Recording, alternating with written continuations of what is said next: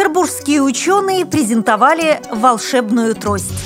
В Астрахани инвалиды по зрению знакомятся с пенсионным законодательством. В Сочи возводят новые переходы, оборудованные для людей с ограниченными возможностями здоровья.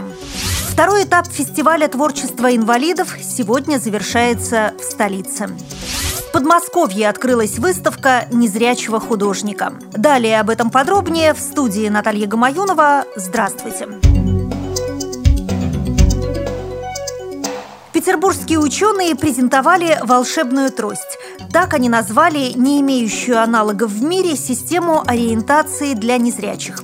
Внешнее изобретение напоминает радиоуправляемую машинку и работает по принципу навигатора. Только вместо голосовых команд ведет слепого человека по заранее определенному маршруту.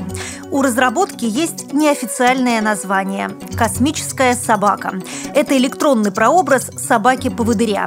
Ее вырастили и теперь дрессируют в лабораториях Университета информационных технологий, механики и оптики. Пока у собаки четыре колеса, а вместо поводка – трость с проводами. Габариты изобретения весьма большие. В дальнейшем гаджет модернизируют. В идеальном варианте система ориентации незрячего человека должна быть размером с обычный смартфон. Состоялась презентация совместного проекта отделения ПФР по Астраханской области и регионального центра социокультурной реабилитации инвалидов по зрению, а также демонстрация первого выпуска пособия по вопросам пенсионного обеспечения «Пенсионный навигатор», которое изготовлено с учетом особых потребностей инвалидов по зрению. Пособие содержит всю необходимую справочную информацию о графике и режиме работы всех территориальных органов ПФР региона. Благодаря ему граждане с ограниченными возможностями по зрению также смогут узнать о наборе социальных услуг и ежемесячных выплат лицам, осуществляющим уход за детьми-инвалидами и инвалидами с детства первой группы. Первый экземпляр пенсионного навигатора был презентован участникам областного конкурса на лучшее владение рельефно-точечной системой Брайля. Сочи возводят новые надземные переходы, которые будут обеспечены всем необходимым для людей с ограниченными возможностями здоровья. В частности, будет установлен лифт для инвалидов-колясочников, а для слабовидящих положат тактильную плитку с указанием направления движения от пешеходного перехода до автобусной остановки.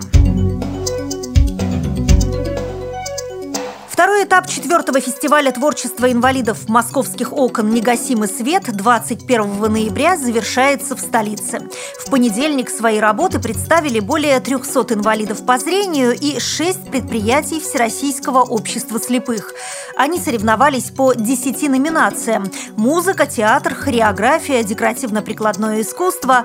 А сегодня пройдет заключительный гала-концерт творчества незрячих, лауреатам которого вручат диплом дипломы и ценные подарки.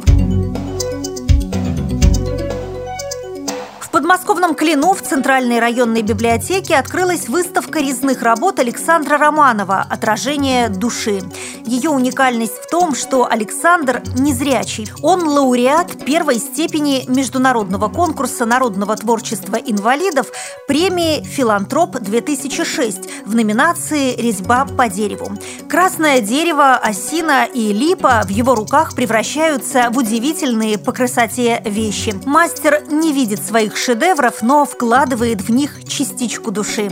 Выставка продлится до 10 декабря. При подготовке выпуска использованы материалы информационных агентств и интернет-сайтов. Мы будем рады рассказать о новостях жизни незрячих и слабовидящих людей в вашем регионе. Пишите нам по адресу новости собака ру. Всего доброго и до встречи!